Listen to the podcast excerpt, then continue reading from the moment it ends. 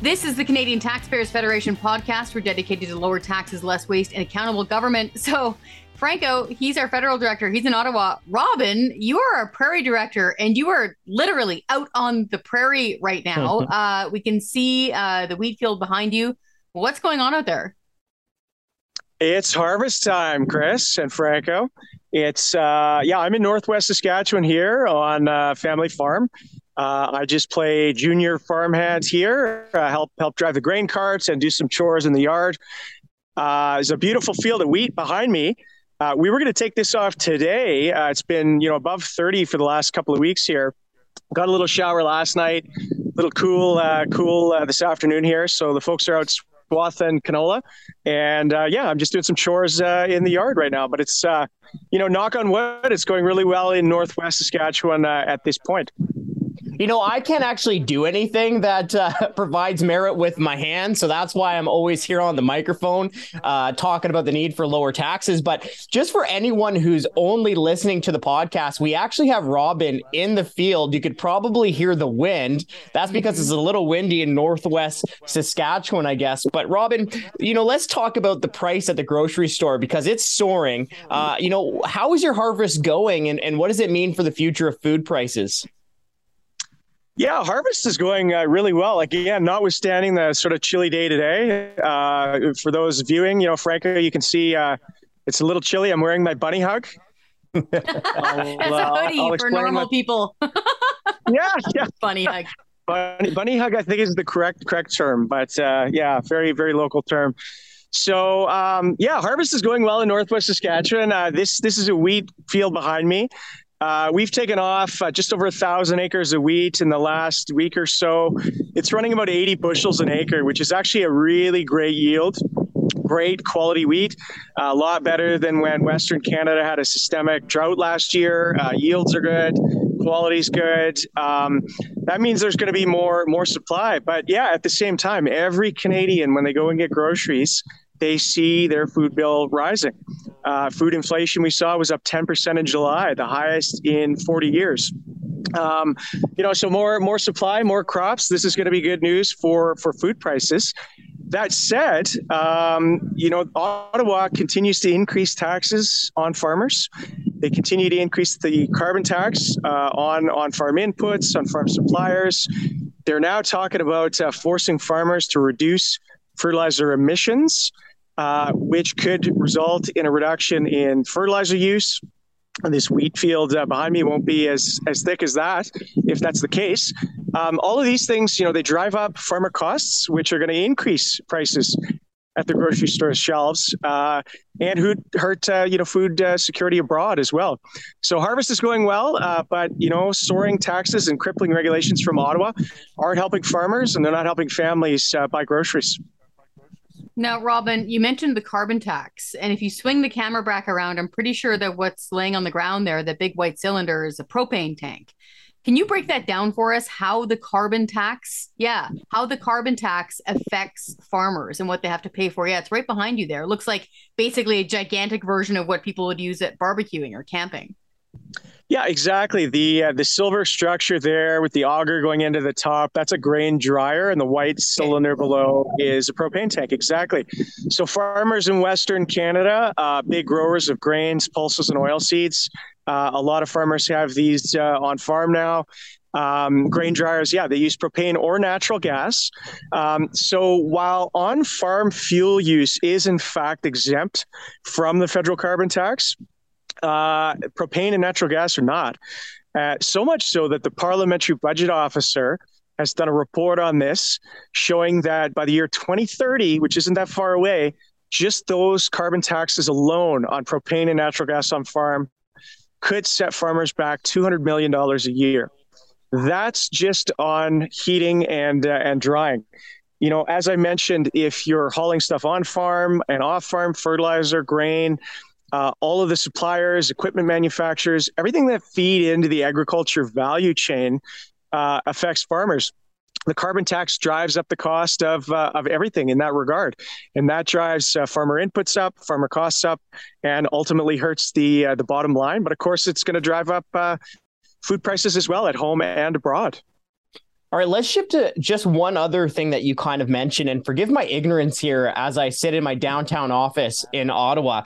But you know, we saw all the protests going on in the Netherlands over uh, what they're doing with fertilizer reductions. We also saw this uh, the government in Sri Lanka fall on the issue of food prices. Here in Canada, I can tell you right now, the groceries, ground beef, it's going through the roof, and yet mm-hmm. the feds are still talking about fertilizer reductions. If I'm if I'm not mistaken, can you really break right. down what's going on? Exactly. Yeah. And those are great examples, Franco. Uh, you know, the government of Sri Lanka actually banned fertilizer use, trying to force farmers to go back to sort of ancient organic methods. And uh, the food supply dried up and prices spiked and they overthrew the government. Of course, we've seen the protests, as you mentioned, in, in the Netherlands and across Europe. So the feds here, um, they just concluded a consultation suggesting that they want to fertilizer emissions reductions of 30% in the coming years. Now, the reality is, is that fertilizer manufacturers in Canada, they produce, uh, what we're talking about here is really nitrogen. Nitrogen is a nutrient. It's, uh, you know, 80% of the air we breathe. Uh, it's a key nutrient for plants to grow, like this wheat behind me. That's what helps grow those large yields and high protein wheat for all of the food that we eat. So if uh, if producers of fertilizer of nitrogen are already doing it cleanly and greenly in Canada, uh, they're reducing emissions. They're doing it uh, in incredible world-leading ways. If that turns into hard reductions in actual nitrogen and fertilizer on farm, like that wheat field behind me is not going to look like that. It's going to be thinner. It's going to have less protein. It's just going to be a, a poorer crop. There's going to be less of it. Uh, and because of that, just basic supply and demand, prices will go up. But farmers will be hurt because yields will be uh, be way down as their input costs rise. So this consultation just closed at the end of August. Uh, you know, hopefully the feds are, are trying to find a way to back out of it because you know the prime minister is going going around the world uh, talking about you know the war in Ukraine, uh, global supply chains, uh, how Canada and Canadian farmers will help feed a hungry world, while at the same time talking about reducing fertilizer use at home while driving up these carbon taxes. Um, it's just it's cognitive dissonance. It makes no sense if uh, if if you're doing anything other than pontificating about legitimately wanting to help farmers by getting out of the way uh, and allowing them to do what they're doing in terms of uh, feeding a hungry world. It just makes no sense, Robin. Uh, how can you talk about feeding a hungry world if you're strangling your own suppliers here at home? It it's nonsensical. Now, you talked about higher costs, you talked about carbon taxes, lower yields because of fertilizer reductions. So, farmers, it sounds like they're backed into a corner. What options do they have? Like, aren't they already like reducing their emissions using modern equipment. I mean, this is not, you know, Little House on the Prairie here. Like they're really highly technologically advanced on farm, aren't they? World leading production in Western Canada in terms of how we farm. And we're, you know, we should be celebrating this, championing it, and uh, helping to provide these innovations and technologies around the world to help farmers reduce their emissions globally. Uh, you know, the Western Canadian Wheat Growers Association, they, they actually did a study in Western Canada here showing that uh, just like this wheat crop behind me, uh, those plants are growing and how farmers are farming in Western Canada, production is a massive net carbon sink. It is a good news story. Farmers are reducing emissions by the tune of 33 million tons a year. It's like getting millions of cars off the road annually. So farmers are already doing this by using modern technology, growing growing these uh, high yielding crops, achieving your desired policy outcome of reducing emissions. And so, what are the feds doing? Punishing farmers by continuing to increase these taxes and regulations. You know, if you that's carbon tax, obviously, plants suck the carbon out of the air and store it in the soil. Pretty pretty basic uh, process fertilizer manufacturers as well in, in Western Canada producing nitrogen are doing it uh, using world leading technology, clean and green production, and we should be celebrating that uh, that as well. Uh, you know, it's it's it's also perverse in the sense that if you're making those industries not competitive, you're going to drive that production uh, abroad where GHG emissions are going up. So you know you're going to reduce food supply while in fact the increasing emissions rather than uh, than reducing them. So this is uh, yeah, it's topsy turvy, right, Chris? Like it's just uh, it, it makes uh, makes no sense. So farming is a good news story. uh, you know, Fertilizer Canada as well. They've got a great program with farmers, ensuring the farmers are using that technology to apply fertilizer at the right time, right place, right rate, right source. Um, that's another exciting uh, innovation we should be uh, sharing with uh, with the world, rather than uh, hamstringing or even even kneecapping farmers here at home. Well, Robin, uh, we know that you're super busy out there in the field, so we're, we're going to let you go. But thanks so much for coming on to break the, break down this complex issue uh, for our supporters. Now, this is one of the biggest issues in Canada, if not the biggest issue. It could get worse. And that's why we need all of our supporters really to take some action. So here's a few things that you can do at home. Number one, Robin wrote a fantastic national piece for the Financial Post. Go give that a read. We'll include it in the show notes and share with your friends and family. Uh, but then, even beyond that, go on taxpayer.com, sign the carbon tax petition, share it with your friends and family as well. And hey, while you're at it, sit down on your computer, write your MP an email, or give their office a phone. Anyways, Robin, thanks so much for coming on today. Thanks, Franco and Chris. Take care. Hey, guess what? We got some big, big, big, big, big wins. Chris, why don't you tell us about a few of them in Alberta? Yeah, I'm going to start off with my favorite. Uh, we actually got the vast majority of United Conservative Party leadership contenders. So these are the folks that are vying for former Premier Jason Kenney's uh, job. We got the vast majority of those folks to sign a Canadian Taxpayers Federation pledge promising they will never impose a PST on Albertans and they won't raise taxes if they become prime minister. So we got that win. We actually brought uh, we me and my daughter hauled all these massive like plastic pledges with us up to the uh, debate site into this theater upstairs in this little room, and we handed out sharpies, and they all came in one on one, and they took pictures. They had videotape the whole shebang, and they they signed it. It was good to see. Hey, you know, I'm just curious. Uh, I mean, these leadership candidates must be pretty busy. Like, what's what was the back and forth trying to to wrangle them into signing a pledge? Can you give us a little bit of, uh, of the background on that? Yeah, it is. Um, it, on the surface, it looks really easy, but actually trying to wrangle that many people to be in one place and all staggered so they don't have to see each other was challenging. Uh, I think in another life, I must be a wedding coordinator or something, getting all these moving parts to go in one place at one time. Uh, but yeah, there's some folks that are like, I want to do it all as a group shot all at once. And others say, like, I want to do it first so I can scoop everyone on social media. We actually had a really funny moment where one of the candidates uh, half jokingly said, I'm going to take the blue pen so nobody else can use like the party color blue. And he actually took it. and so we had to eventually he came back and brought it back. We thought it was funny. I mean, I had eight different colors of Sharpie there, so it didn't matter. Um, but yeah, it, it was actually uh, quite the challenge of getting them all to do it in one place, one time. We finally settled on doing it right in the same theater as the debate because we knew they'd all have to physically be there anyway. We did it during the walkthrough and they all popped up there. Uh, what's interesting though is while it's fun in the sense that you're doing something a little bit visible and stunty, that's a lot of money. Like them saying that they won't impose a PST, that is billions of dollars a year and no tax hikes. Like we will hold them to this. When they become premier, they can't raise taxes unless they want me like chaining myself to their front door. Like they now She'll have do agreed. I now do it. so yeah, it was uh, it was a lot of work, but I'm really happy to see it happen. Yeah, and I mean, just ask Erin O'Toole what happens when you break a Canadian Taxpayers Federation pledge. Not fun stuff. It's like, hey, use the chair, use the chair. We use the pledge. Um, yes. Now, you know, you talk about the billions and billions of dollars uh, every single year that no sales tax saves Albertans. Let me just provide even more context on why this is so important. Now, I was uh, Franco Terrazzano, formerly the Alberta director, and let me tell you, whenever it was budget time, you'd have all these academics at the universities, you'd have the union bosses, you'd have the other tax activists out there pushing for a provincial sales tax. We want a sales tax. We want a sales tax. We want a sales tax. Uh, even the a business group one time wrote a report musing about a provincial sales tax. So having this pledge to point you to say, no, no, no, no, no, the premier uh, or the leader, whoever it may be, has already signed a pledge saying no sales tax. That is a huge win, huge, huge, huge win for Alberta taxpayers. Now, Chris,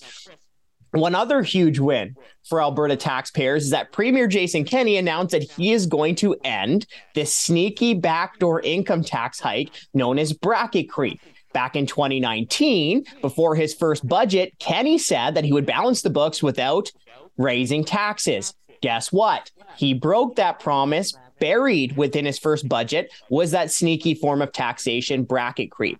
And bracket creep happens when governments stop moving tax brackets with inflation so that taxpayers can be bumped into paying into higher tax brackets, even though what we can afford to pay hasn't actually increased bracket creep can also erode the tax-free portion of our incomes. And guess what? Bracket creep is would be costing Albertans what hundreds of dollars, but of course mm-hmm. that cost goes up every single year and as inflation gets bigger and bigger and bigger and higher and higher. So, Chris, I've rambled on for enough, but there's a few other wins in Alberta. Can you tell us about those?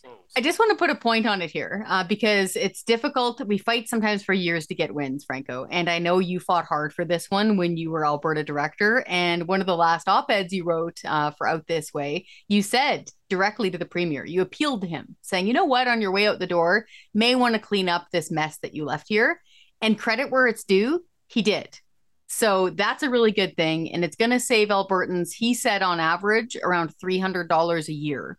So that's significant money. Yeah. That's a big haul of groceries for a family, like your weekend shopping. Um, so good on all around to make that happen. And yeah, it was let's take the run around the racetrack while we can, right? It was great news uh, about a week or so ago because on top of them saying, you know what, yeah, we'll pledge to no PST, we'll pledge to no tax hikes, we will get rid of bracket creep and save you about 300 bucks. They also uh, took a massive surplus. It was about 13.2 billion dollars and they spent it well they didn't blow it. On, I know.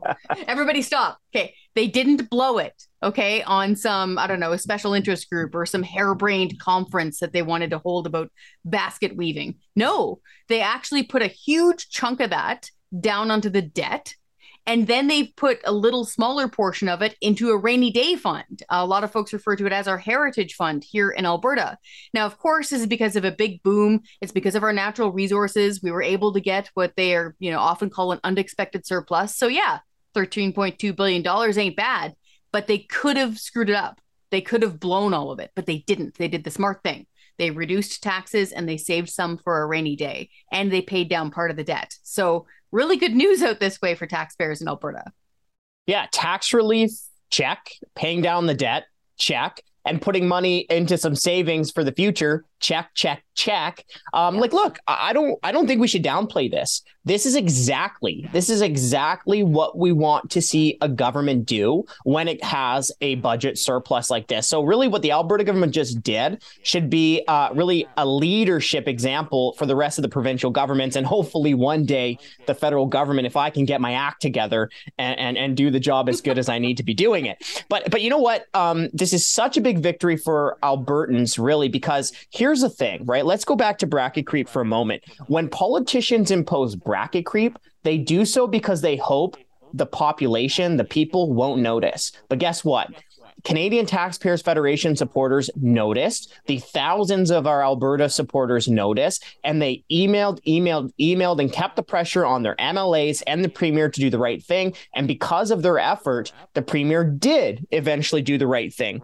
Now, I also need to point out that we're getting some other wins across Canada as well. Uh, somehow, BC just stumbled into a surplus. New Brunswick is running a surplus. And get this, even in Quebec, we have some of the main parties, the CAQ, the Liberals, and the Conservatives, uh, all announcing income tax relief. So, Simmer, uh, we're getting some good victories across Canada. And with that, I just want to reiterate our supporters, it's no time to, uh, to take any days off now. We have to keep the pressure on, especially the pressure on those federal politicians. You had a little bit of i don't know it's our version of fun. You yeah. dug up some more information on a crown corporation that's blowing our money by handing out pay raises. Get this pay raises during the pandemic. Yes it's the latest chapter in this saga of the tale of two pandemics. So which crown corporation is screwing us over now yeah, well, that's now. Uh, well, this one is just absolutely ridiculous. Uh, so the the Crown Corporation that is now screwing taxpayers over is uh, wait for it, Destination Canada. Yeah, I bet you didn't even know we had a Destination nope. Canada, but they are the Crown Corporation that is essentially supposed to be promoting uh, tourism in Canada. Well, get this, Destination Canada thought it was a good idea to hand out bonuses while tourists weren't allowed to come to Canada. Yeah, I see you uh, shaking your head there. How does, it yeah. make sense? Well, their executives, they got their executives got bonuses of about $32,000 each in 2020 on average and $16,000 each on average in 2021. So let me just paint the picture for you. during the pandemic, during lockdowns, when people weren't allowed to travel to Canada, the Crown Corporation that is tasked with promoting tourism to Canada thought it was necessary to give their employees or executives bonuses and pay raises. Chris, that's like giving a Zamboni driver a bonus when there's no ice in the rink. Ah, no kidding. Okay, it's completely wrong and tone deaf and silly for Destination Canada to be handing out pay raises and bonuses mm-hmm. while the industry that it is supposed to be promoting was shut down. It was locked down. So you got a few more numbers here though. Can you break down more of these costs? Like they're just really eye popping. Yeah, I mean, the one off the top is what the executives got. I mean, in 2020, the average bonus for one of these executives was $32,000. Now, in this A tip that we got back, Destination Canada is like, well, you know, uh, we acknowledge the hardships that the tourism industry went through uh, during the pandemic. So don't worry. Uh, we took it on ourselves to reduce the bonuses but they still got $16,000 each, these executives in 2021. So, yeah, thank you. Car. Like, that is a new car. That is crazy. Oh, sorry. Go ahead. yeah, but I mean, in total, there was 84 Destination Canada employees that received a bonus in 2020. Uh, there was 92 employees that received a, a bonus in 2021. Keep in mind, this isn't a big shop compared to some of the other big crown corporations that we look at, but it's still about 87% of their employees that received a bonus in 2020. And just remember what happened in 2020. Remember the hardships and the lockdowns that the tourism industry had to face. And look, if you add up these bonuses, uh, they add up to about $1.2 million over those two years. But wait for it because the gravy doesn't stop with the bonuses. No, no, no. They also handed out pay raises to 79 of their employees uh, in 2020 and 63 of their employees in 2021. And, you know, I'm anticipating that next question. And the answer is no, there were no pay cuts. surprise, surprise. I was going to ask because it doesn't hurt to ask. You never know. You could surprise me one of these days. Um, I think it's easy because uh, most human beings like to try to forget painful things. Um, it's easy for us to try to, you know, leave the COVID mess behind and just pretend nothing bad happened. But let's not do that let us actually think about how bloody hard it was on the industry like hotels and restaurants the tourism industry. They went through a lot of pain during mm-hmm. these lockdowns and this covid mess. But meanwhile the bureaucrats who are responsible for promoting their industry gave themselves bonuses and raises.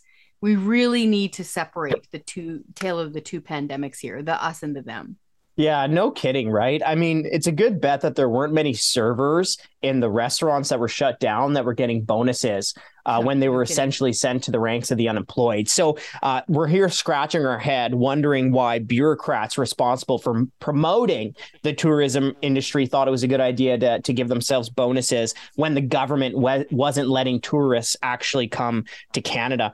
Uh, I mean, look, remember, March 2020 uh, the government banned non-essential travel to Canada, and I believe it was like a little bit more than a year later. I saw a press release from the government in August of 2021 saying that they were finally um, allowing uh, uh, travelers from the United States to come to Canada. So it was a long time when tourists weren't allowed to come to Canada. And of course, even travel within Canada was restricted. Many times we were told not to do uh, non-essential travel. And, and of course, there were so many restrictions in the rest in the restaurants and in the tourist industry uh, during those years. But look, let's also look at some of the data too, right? I mean, Canada's tourism spending was cut in half in 2020.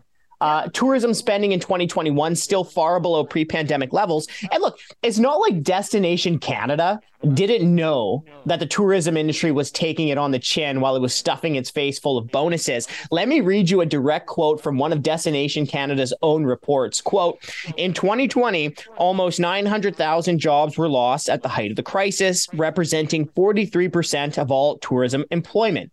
In 2021, tourism employment over the first 10 months of the year remained 21% below pre pandemic 2019 levels, a loss of 360,000 jobs. So the people the people they are supposed to promoting are suffering. They know that. And then they still give themselves bonuses and pay raises. Yeah, this is a real thing. Um, one of my longest friends, if we've been friends since we were eighth grade, she had a great job uh, running a hotel. She was making that thing run like a top, and her husband was uh, working on a pipeline that was heading down south. At the same time, she lost her job, and they shut down the damn pipeline. So mm. these these are real people that get brutalized by these sorts of decisions. But I have to try to play devil's advocate here could it be possible that the folks at Destination Canada were working a form of overtime in order to somehow promote the industry, even though it was shut down, to somehow keep it afloat? Like, was this like a operation keep the lights on sort of job detail? Maybe tell me, please. Well, I don't think cranking out advertising internationally would really help much no. when tourists physically were not allowed to come to Canada. Okay. And look, maybe maybe they were working extra hard to try to promote tourism within Canada. But remember, even non-essential travel within Canada, we were told not to do at many oh, times oh, yeah. during the we pandemic. Many home. times. Like yeah. stay home, stay home. That was like so, the mantra for two years. Yeah. And sure. and and I have I have a few personal examples of when I was supposed to be traveling in Canada during the pandemic. I mean, one was December of 2020 uh, this is when my mom was still living in BC. She was living in British Columbia for a few years, and I was supposed to finally travel home to see her and and my younger sister. And uh, I didn't go because there was lockdowns uh, yep. that month. Remember, remember when Christmas was like canceled? You, I I sure remembered that. Um, I remember um, talking to you over Christmas when you're by yourself. Yeah. Yeah. And and and governments were specifically saying, like, hey, avoid non-essential travel. I remember that. Um, but even when non-essential travel was allowed in Canada, we still have to remember just how impacted the tourism industry was. And here's another example. Uh, my best, I can't go into all the details here because this is a family show, uh, but my best friend was getting married, and and and I had the privilege of hosting the bachelor party in Fernie, BC. Um, but look, we would go to the restaurants, uh, we'd order our diet cokes, of course, and and here's the thing: it was huge restrictions still in place. Yeah. So sure, yeah. we, were, we were allowed to go to these restaurants, but these restaurants were not at full capacity, not even close. So even when there was uh, tourism allowed in Canada, it was still severely restricted. Uh, but let's look at the bigger picture here. And, and it's just two points come to mind. One is that it's extremely tone deaf for the yeah. agency that is responsible to promote an industry to give itself bonuses when that industry is struggling.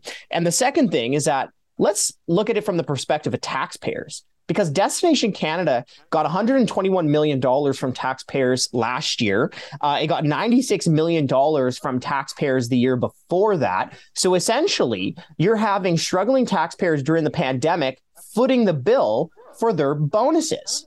Completely unacceptable this is not right and we have to fight it. So, I, in that context, I think it's important and this part of the show on the broader issue. And that is, of course, this is not the first time that crown corporations have handed out bonuses and pay raises during the pandemic. I don't know if it was you who coined it, but this is definitely the tale of two pandemics. And we've had other violators here too. Oh, sure have. Yep, totally. And uh, our favorite violator, I guess, is uh, the Bank of Canada, right? One job, keep inflation low around 2%. Well, if you've somehow just been able to get out of the rock that you've been living under, you know that the Bank of Canada completely failed to do its only job. And to reward its employees for that failure, the Bank of Canada handed out $45 million in bonuses and pay raises in 2020 and 2021 But of course, the tale of two pandemics doesn't end there because there's another crown corporation that is no stranger to the taxpayer cookie jar. Of course, I'm talking about your favorite crown corporation, the Canada Mortgage and Housing Corporation. Now, its overall objective, according to its own website, is housing affordability for all. Well, again, if you haven't been living under a rock, well, maybe you have been living under a rock because it's been very difficult to live under a, the roof to your own home. you can't afford it. Because Yeah. you can't afford it.